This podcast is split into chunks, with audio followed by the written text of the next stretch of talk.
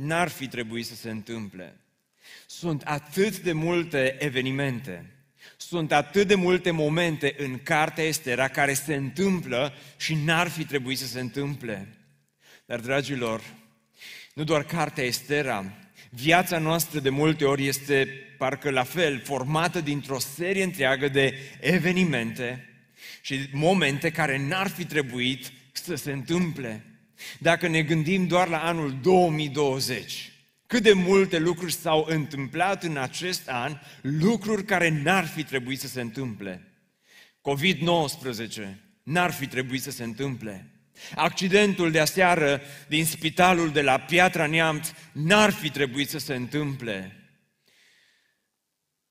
Joe Biden n-ar fi trebuit să câștige alegerile. Uh, sunt atâte de multe lucruri care te uiți la ce se întâmplă și zici că n-ar fi, n-ar fi trebuit să se întâmple. Accidente care n-ar fi trebuit să se întâmple. Boli care n-ar fi trebuit să se întâmple. Decese care n-ar fi trebuit să se întâmple. În viața ta personală. Sunt sigur că dacă ar fi să te duci în, în viața ta în, în ultimele săptămâni sau luni, ai găsi o serie întreagă de regrete, de decizii greșite, de uh, lucruri care s-au întâmplat și n-ar fi trebuit să se întâmple. Haideți să mergem în cartea Estera. Am ajuns în capitolul 2 și astăzi sunt o serie întreagă de evenimente care n-ar fi trebuit să se întâmple, dar cu toate că se întâmplă, vom vedea că putem să învățăm multe lecții faine, așa că rămâneți împreună cu mine. Dacă ești online, rămâi împreună cu noi, rămâi alături de noi. Sunt sigur că Dumnezeu îți va vorbi. Haideți să vedem Estera 2 cu 21. Estera a ajuns împărăteasă, este regină, este uh, soția împăratului Xerxes de acum și uh, Mardoheu spune că stătea la poarta împăratului. Vreau să mă opresc puțin aici să vă explic. Faptul că Mardoheu stătea la poarta împăratului nu înseamnă nici că era paznic, nici că era un fel de portar la poarta împăratului, ci înseamnă că Mardoheu a prins și el o funcție destul de importantă la poarta împăratului. Și spune că stătea la poarta împăratului Bictan și Tereș, doi fameni ai împăratului, păzitorii pragului, s-au lăsat biruiți de o supărare. Bictan și Tereș sunt două personaje secundare din, partea, din, din cartea Estera și uh, oamenii aceștia, Bictan și Tereș, erau fameni și spune că s-au lăsat biruiți de o supărare. Atât de mare a fost supărarea încât au vrut să întindă mâna împotriva împăratului Ahasveros. Cu alte cuvinte, au vrut să-i facă felul lui Xerxes și să-l asasineze. Întrebarea pe care eu am pus-o este următoarea. Oare care o fi fost supărarea acestor oameni de care s-au lăsat biruiți? Ce i-au fi supărat atât de tare? Nu, nu știm, putem doar să speculăm. Eu m-am gândit faptul că poate au ajuns să fie famei. Pentru că pe vremea aceea era acest obicei, împăratul își lua uh, băieți uh, Uh, mici care, pe care îi lua uh, de la, de la vârste foarte fragede, îi ducea la curtea împăratului, îi făcea fameni. Ce înseamnă că îi făcea fameni? Sufereau acea operație prin care le ruina întreaga viață, întregul viitor, nu mai puteau să-și întemeieze o familie, nu mai puteau să aibă copii și așa mai departe. Și poate uh, acești doi fameni, Bictan și Tereș, Tereș parcă are nume unguresc, că trăia în Persia. Uh, Bictan și Tereș, acești doi fameni, poate că au ajuns să fie biruiți de această supărare când au văzut și au realizat că viitorul lor este distrus pentru totdeauna. Și poate că au vrut să-l omoare pe Xerxes. Într-un fel, această explicație ar avea sens. Dar mergem mai departe. Și Mardoheu a aflat de această uneltire.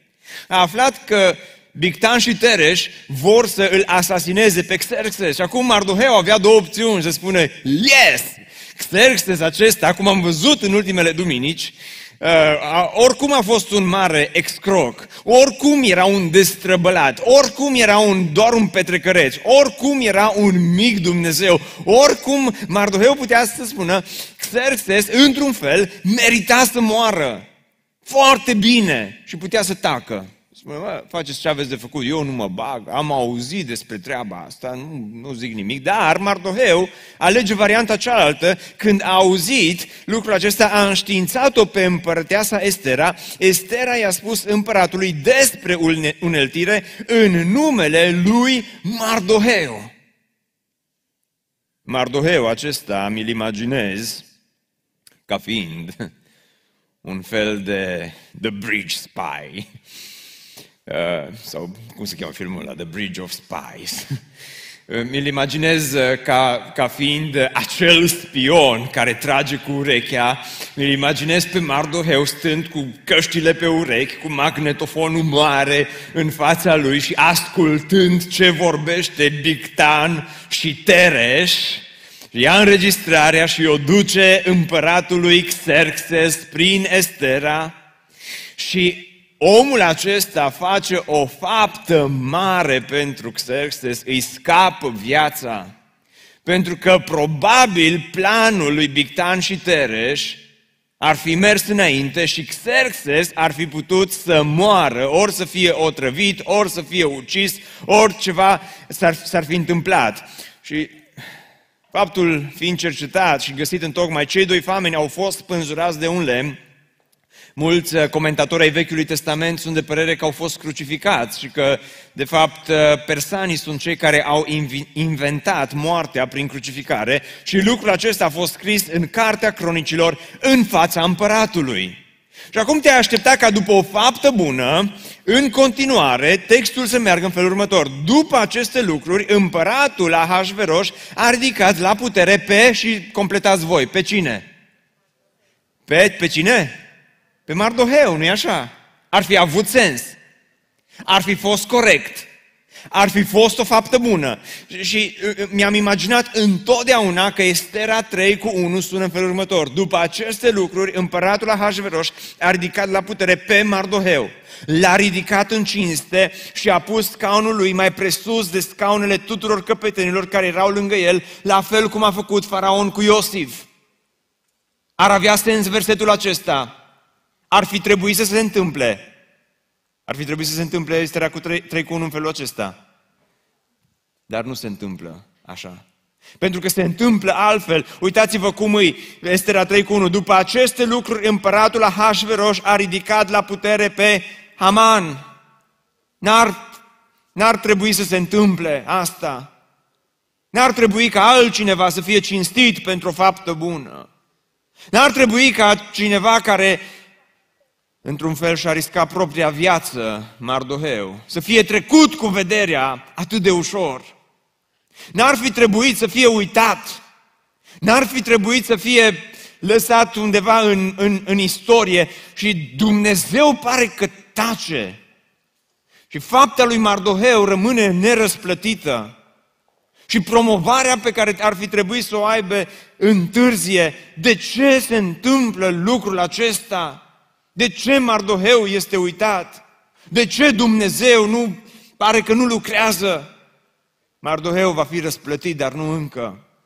Va fi răsplătit într-un alt moment mult mai important decât acesta. Dacă și-ar fi primit acum răsplata pe care ar fi așteptat-o și care i s-ar fi cuvenit, ai fi zis, ok, Uh, s-a întâmplat ceea ce trebuia să se întâmple. Dar o să vedeți în cartea Estera, suspansul crește pe măsură ce intrăm în aceste capitole și o să vină un moment de, la care nu ne așteptăm nici unul dintre noi, un moment cheie și atunci Mardoheu va fi răsplătit.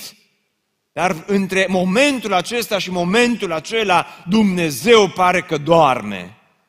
Dumnezeu pare că are acest obicei aș pune în paranteză prost. Dumnezeu nu are obiceiuri proaste, știm lucrul acesta, dar aici parcă Dumnezeu are acest obicei care nouă nu ne place, are obiceiul acesta de a-i trece pe oameni cu vederea. Uneori Dumnezeu are obiceiul acesta de a întârzia cu răsplătirea. Uneori parcă Dumnezeu are obiceiul acesta de a întârzia cu vindecarea. Uneori Dumnezeu pare că are obiceiul acesta de a interveni un pic prea târziu sau prea ne la timp și uneori Dumnezeu pare că are un calendar care este total diferit de calendarul nostru. Pentru că pe calendarul lui Mardoheu ar fi trebuit să scrie mare răsplătire. Mardoheu trebuia cinstit. Mardoheu nu trebuia uitat, mai ales că regii persani, Herodot, uh, povestește uh, într-una din scrierile lui că uh, regii persani aveau acest obicei de a-i răsplăti și a-i onora și a-i cinsti pe cei care făceau o faptă bună. Fapta lui Mardoheu trebuia să fie dublu răsplătită pentru că i-a scăpat viața lui Xerxes.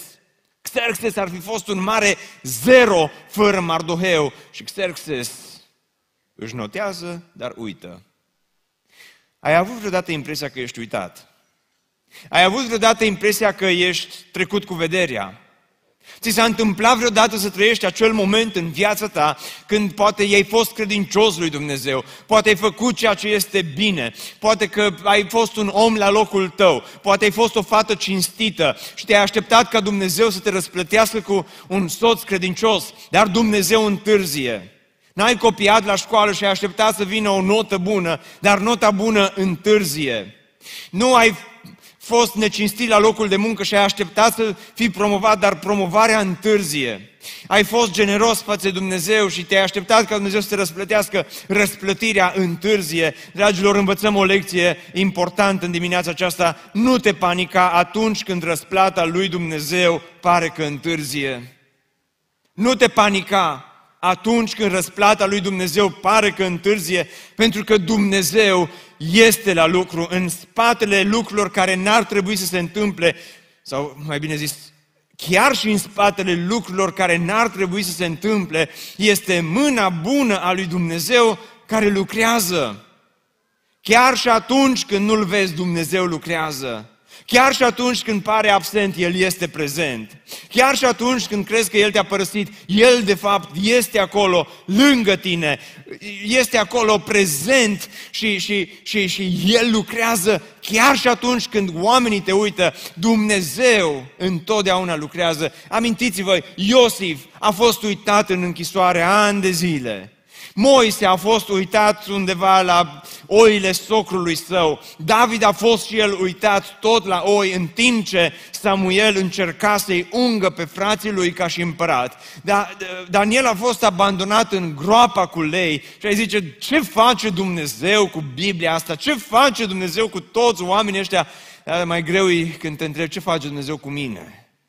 Ce face Dumnezeu cu propria mea viață? De ce mă abandonează? De ce mă uită? De ce mă trece cu vederea? În dimineața aceasta sunt aici ca să-ți spun că Dumnezeu nu te-a uitat, că Dumnezeu nu te-a abandonat, că Dumnezeu nu te-a trecut cu vederea, ci Dumnezeu este prezent aici și El este gata să intervină și în propria ta viață. Amin.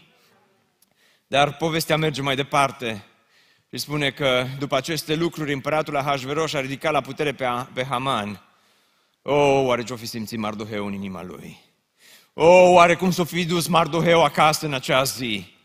Oh, oare cât de mult a scrâșnit din dinți și a zis, mai bine îl lăsam pe Bictan și pe Tereș să-l, să-i facă felul.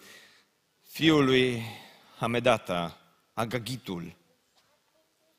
Agagitul. Ce înseamnă că era Agagitul? Ca și cum zice astăzi Cristi Orădeanul. Ca și cum zici uh, uh, Bideanu Bucureșteanu, Agagitul. Ce înseamnă? Că e, e important cuvântul acesta, Agagitul. Și ca să vă explic ce înseamnă Agagitul, trebuie să facem o mică incursiune în istoria poporului Israel, dar e foarte interesantă. Când poporul Israel a ieșit din Egipt și a trecut Marea Roșie, erau obosiți, erau uh, după o călătorie lungă, erau și supărați că nu știau încotro se îndreaptă și uh, au trecut Marea Roșie, erau acum în pustiul Sinai și primii care au ieșit la luptă împotriva lor au fost amaleciții. Dacă ne uităm în Exod 17 cu 8, vedem că Amalek a venit să bată pe Israel la Refidim. Atunci Moise a zis lui Iosua, alege niște bărbați și ieși de luptă împotriva lui Amalek. Dar amaleciții aceștia, nu doar că au mers la luptă împotriva lui Israel, dar ascultați-mă cu atenție, au fost atât de parșivi, încât nu vă imaginați. În Deuteronom, la un moment dat, Dumnezeu explică și Moise explică faptul că amaleciții nu doar că s-au dus să lupte bărbătește, au fost atât de parșivi, au fost mai parșivi decât coronavirus. Și vă explic de ce. Pentru că spune că s-au dus și i-au bătut pe ăia de la coadă, adică cei care erau obosiți, cei care erau uh, uh, prezenți acolo la, la coadă. Vă citesc versetul ca să înțelegeți. Deuteronom 25 cu 18. Aduți aminte ce ți-a făcut Amalek pe drum la ieșirea voastră din Egipt. Cum te-a întâlnit Uh, pe drum și fără nicio teamă de Dumnezeu s-a aruncat asupra ta pe dinapoi asupra tuturor celor ce se târau la coadă când erai obosit și sleit de puteri. La coadă erau femeile obosite, erau copii obosiți, erau bătrâni obosiți și Amalek parșivii s-au dus și acolo au atacat. În punctul cel mai vulnerabil. Deci, Cristi, care-i, care care legătura între Haman și Amalek? Există una, rămâneți cu mine. Și Moise ridică mâinile, se roagă, Iosua merge și îi bate pe Amalek și tot norocul lor. Și uh, spune mai departe în versetul uh, următor, în versetul următor, în versetul următor, să apăsăm pe ecran. Uite, vedeți? E cu touch screen. Așa vorbește Domnul oștirilor. Mi-aduc aminte de ceea ce a făcut Amalek lui Israel când i-a astupat drumul la ieșirea lui din Egipt. Du-te acum, bate pe Amalek și nimicește-l cu desăvârșire. După ce se duce uh, și îl bate, când ajunge Saul împărat, acum suntem în 1 Samuel, Saul este împărat peste Israel. Și Dumnezeu spune, îmi aduc aminte ce au făcut Amalek și cât de parșivi au fost.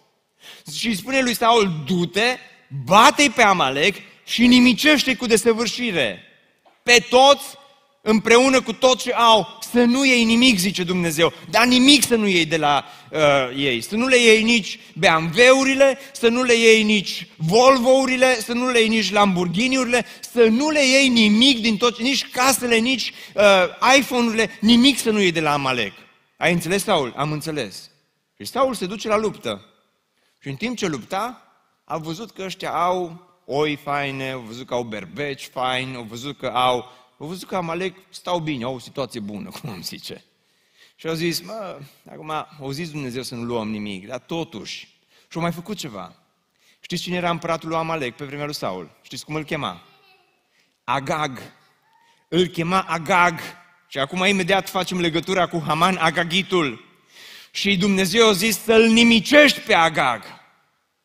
Dar Saul s-a întâlnit cu Agag pe câmpul de luptă și Agag părea dintr-o dată a fi foarte simpatic. Și Saul s-a uitat la Agag și a zis, băi, dar nici Biden ăsta parcă nu chiar așa de rău. Uh, Agag, am vrut să zic. Parcă nu-i chiar așa de rău, că uite, el așa mai senil și mai uh, uită și nu-și aduce aminte anumite chestii și mai vorbește prostii și când nu trebuie, dar parcă, parcă e ok și el așa. Și eu zis, ce-au zis? Hai să vă spun ce-au zis. Uitați-vă în versetul următor. Dar Saul și poporul au cruțat pe Agag și oile cele mai bune, boii cei mai buni, vitele grase, miei grași și tot ce era mai bun. Deci au văzut că aveau mașini faine, au văzut că aveau uh, gadgeturi faine și tot ce mai bun, toate, toate le-au, le-au, le luat, o, toate Androidurile le-au aruncat, au păstrat toate iPhone-urile n-a vrut să le nimicească cu desăvârșire și au nimicit numai tot ce era prost și nebăgat în seamă Androidul. Glumesc. Încerc doar să vă fac atenție în dimineața aceasta. Dar uh, Saul face lucrul acesta aparent nevinovat. Și se întoarce de la luptă și și-a luat miei, și și-a luat berbeci, și, și miei grași, vitele grase și așa mai departe, și avea steak, și avea de toate și era bine mersi acasă și la un moment dat vine în vizită la el Samuel. Și zice Samuel către Saul, mă, Saul, cum a fost la luptă? Super tare. Și ce s-a întâmplat? Aș putea să predic numai din textul ăsta. Și ce s-a întâmplat? Ajungem imediat la Haman Agagitul. Păi ce uite, s-a întâmplat că l-am prins pe Agag și am... Poporul zice, nu eu, ci poporul, că zice Samuel. Nu, ce cu behăiturile alea de miei? Și ce cu tot ce se aude pe acolo? Zice, nu eu, zice Samuel, poporul, zice, eu serios, zice către Samuel, de n-am vrut eu să-i omor pe toți. Dar zice, o venit, zice, o, o, o venit în... Uh, Uh, poporul și-au zis, hai să le păstrăm și le-am păstrat câteva acum, nu multe, înțelege și tu că doar trebuie să ne descurcăm toți cumva în lumea aceasta. Și uh, deci, zice, dar stai numai un pic, Samuel, nu te grăbi, că noi suntem spirituali, zice, noi le-am păstrat pe toate astea, zice, ca să facem un program fain de închinare și să aducem jertfe cum ești, dar nu pentru noi, doar nu crezi că suntem noi din noi, zice. Tu ai crezut că noi suntem chiar așa de lacom să luăm pentru noi? Da, pentru biserică, zice, pentru construcție am luat. Nu, nu pentru noi. Și uh, uh, zice Samuel către Saul, îi plac Domnului mai mult arderile de tot și jerfele decât ascultarea, ascultarea de glasul Domnului? Ascultarea face mai mult decât jertfele și păzirea cuvântului său face mai mult decât grăsimea bărbecilor. Ca să vă traduc versetul acesta în anul 2020, ascultarea face mai mult decât închinarea și păzirea cuvântului său face mai mult decât predicarea. Amin. Dumnezeu vrea în primul rând de la noi ascultare. Și ceea ce trebuia să facă Saul acolo era să-l omoare pe Agag dar Agag scapă cu viață. Și pentru că Agag scapă cu viață, continuă să-și întemeieze o familie și care e legătura între Estera și uh, cartea Estera Haman și uh, Amaleciți? Se pare că Haman era stră, stră, stră nepotul lui Agag. De aceea îi se spune Haman Agagitul. De aceea se întâmplă ce n-ar fi trebuit să se întâmple. Se întâmplă o tragedie se întâmplă că acest Haman, Agagitul, este ridicat la rang înalt. Se întâmplă încă un lucru care n-ar fi trebuit să se întâmple. Haman nici măcar n-ar fi trebuit să se nască. Pentru că dacă Saul ar fi ascultat de Dumnezeu, dacă Saul ar fi fost serios, dacă Saul și-ar fi dus treaba la capăt, dacă Saul ar fi ascultat de porunca lui Dumnezeu și l-ar fi ucis pe Agag, acum Estera și Mardoheu n-ar mai fi avut parte de această amenințare din partea lui uh, Haman. Dar uite cum neascultarea unui, unei singure persoane se duce mai departe peste generații. Este vorba aceea la români, pe cine nu lași să moară, nu te lasă să să trăiești. Așa e ce adevărat e aici, acest cuvânt.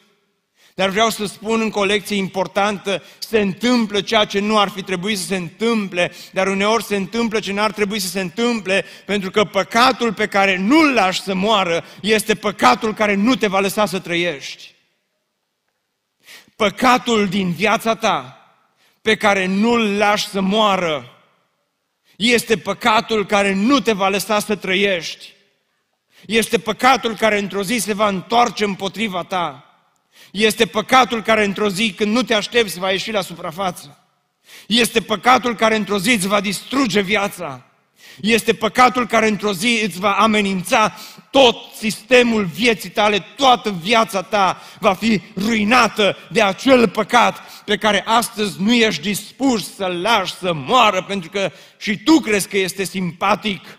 Crezi că nu e chiar așa de periculos? Crezi că Dumnezeu nu a vorbit chiar atât de serios?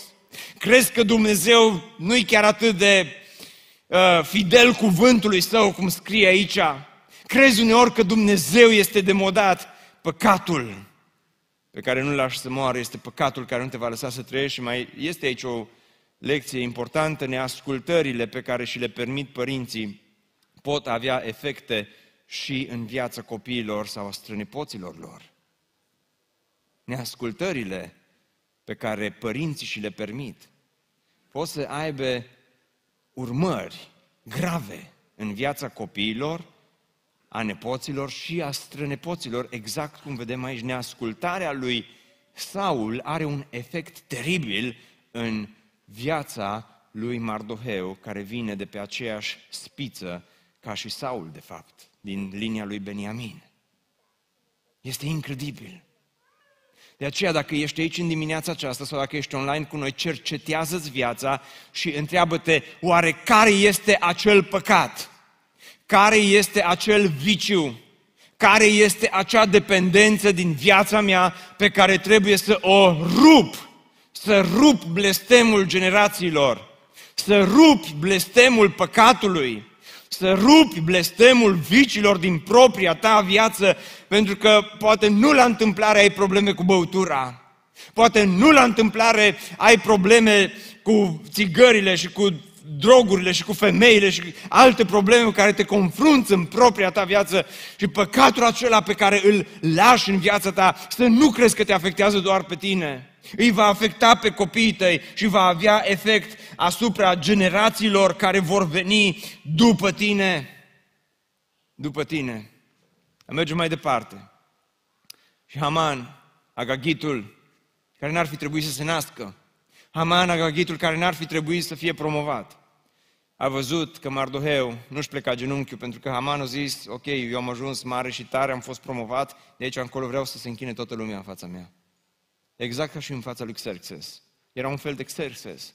Doar că Mardoheu zice, nu, nu o să fac asta.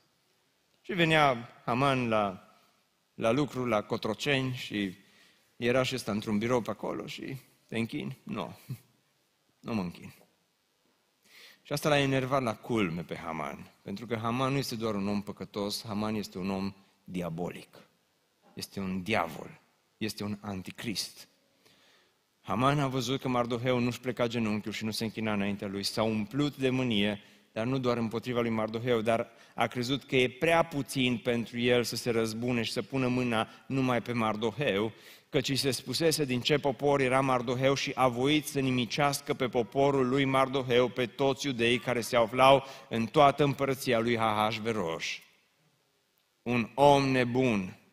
Este primul Hitler al istoriei este primul holocaust pe care acest om cu o minte diabolică, acest om, un fiu al satanei, îl pune planul acesta la, la bătaie și nu glumește și nimeni nu poate să-l potolească din potrivă. Consilierii îl încurajează să meargă înainte cu planul acesta și Haman declanșează acest holocaust împotriva iudeilor pentru că Mardoheu a refuzat să se închine. Este nedrept, este nedreaptă pedeapsa aceasta, este disproporționată, știu. Dar uite că ceea ce n-a făcut Saul are acum proporții atât de mari, are acum urmări atât de mari în viața poporului evreu. Uite că pe cine n-a lăsat să moară, acum nu va lăsa un popor întreg să trăiască și Haman devine primul Hitler al istoriei și uitați-vă ce se întâmplă. În luna întâi, adică luna Nisan, în al 12-lea, 12 an al împăratului Ahasveros, au aruncat pur, adică sorțul înaintea lui Haman, pentru fiecare zi și pentru fiecare lună, până în luna a 12 adică luna Adar. Ce face Haman aici? Vrea să decidă o zi în care să nimicească poporul evreu. Și din luna Nisan până în luna Adar mai sunt, no, mai sunt 11 luni și aruncă sorțul ce înseamnă că aruncă sorțul?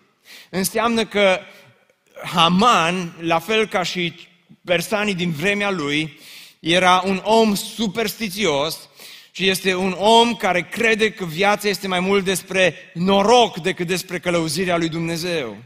Așa că aruncă sorțul, aruncă zarurile, ca să vadă dacă și să vadă când ar trebui să nimicească pe poporul lui Dumnezeu. Și aruncă sorțul, spune, în fiecare zi. Este această practică, aruncat pur. De aici evreii astăzi au sărbătoarea Purim și în sărbătoarea Purim evreii sărbătoresc scăparea de la moarte a evreilor de sub amenințarea lui Haman. Și în fiecare an, uh, evrei când uh, sărbătoresc Purimul, rostesc numele lui Haman și rostesc blestemul peste numele lui Haman să fie șters din istorie. Dar, dragilor, Haman este un fiu al satanei. Este un om care s-a lăsat dus în această lume a întunericului. Este un om care merge până la capăt în lumea aceasta a răului. Este un om care lucrează cu diavolul. Întrebarea însă pe care vreau să o pun este următoarea. Este oare viața o chestiune de șansă, de soartă, sau există o mână suverană în spate? Este oare viața noastră o chestiune de șansă și de soartă sau o chestiune de noroc? Depinde cum ai noroc în lumea aceasta. Depinde cum nimerești. Depinde ce se întâmplă. Vezi, zice Cristi, nu, clar, doar suntem la biserică în viața asta. Cum să zicem că e o chestie din asta de șansă și de soartă? Nu, suntem spirituali, frate Cristi, Sonia, uh, viața noastră este mâna suverană a lui Dumnezeu care lucrează în spate și suntem călăuziți de Dumnezeu prin tot ceea ce facem și cuvântul lui Dumnezeu ne călăuzește. Ok, da, hai să vă pun câteva întrebări. Câți dintre voi, din când în când, pe lângă Biblie, mai consultați și horoscopul? Așa să văd când, în ce zodie m-am născut eu, că berbec sau ce-o fi, și uh, să vedem ce zice astăzi, că am examen, am o chestie și, nu știu, așa, parcă aș avea nevoie de un pic de ajutor suplimentar, așa că hai să vedem și intrăm pe Google să vedem ce zice horoscopul astăzi despre noi. Sau mai rău, am auzit despre oameni credincioși care consultă horoscopul să vadă dacă zodia din care suntem uh, sunt compatibile zodiile și ne putem potrivi și ne putem căsători. Că dacă nu e compatibil berbecul cu nu știu cine, atunci uh, poate ar fi mai bine să nu ne căsătorim. Sau poate nu, e, nu consulți horoscopul, dar din când în când te-ori prins și pe tine jocurile de noroc. Te-ori prins și pe tine loteriile. Te-a prins și pe tine ghicitul în palmă sau ghicitul în, căr, în, în, în cafea sau vrăjitoriile sau ai auzit că nu știu cine s-a dus la nu știu cine și i-a spus viitorul și i-a nimerit mă și i-a zis exact la fel și, și, și te-ai dus și tu la vrăjitoare. Și intri în această lume a întunericului, crezând că viața ta este o viață la voia sorții, la voia norocului la voia horoscopului, la voia vrăjitoarelor, crezând că ceea ce se întâmplă în viața ta este, este legat de aceste lucruri care au de-a face cu lumea întunericului, dar nu cu lumea lui Dumnezeu. Dragilor, noi credem că viața noastră nu este despre noroc, ci este despre călăuzirea lui Dumnezeu și despre suveranitatea lui Dumnezeu. Credem că în spatele a ceea ce se întâmplă este Dumnezeul suveran, este Dumnezeul care lucrează. Este Dumnezeul care conduce istoria, este Dumnezeul care conduce inclusiv propria ta viață.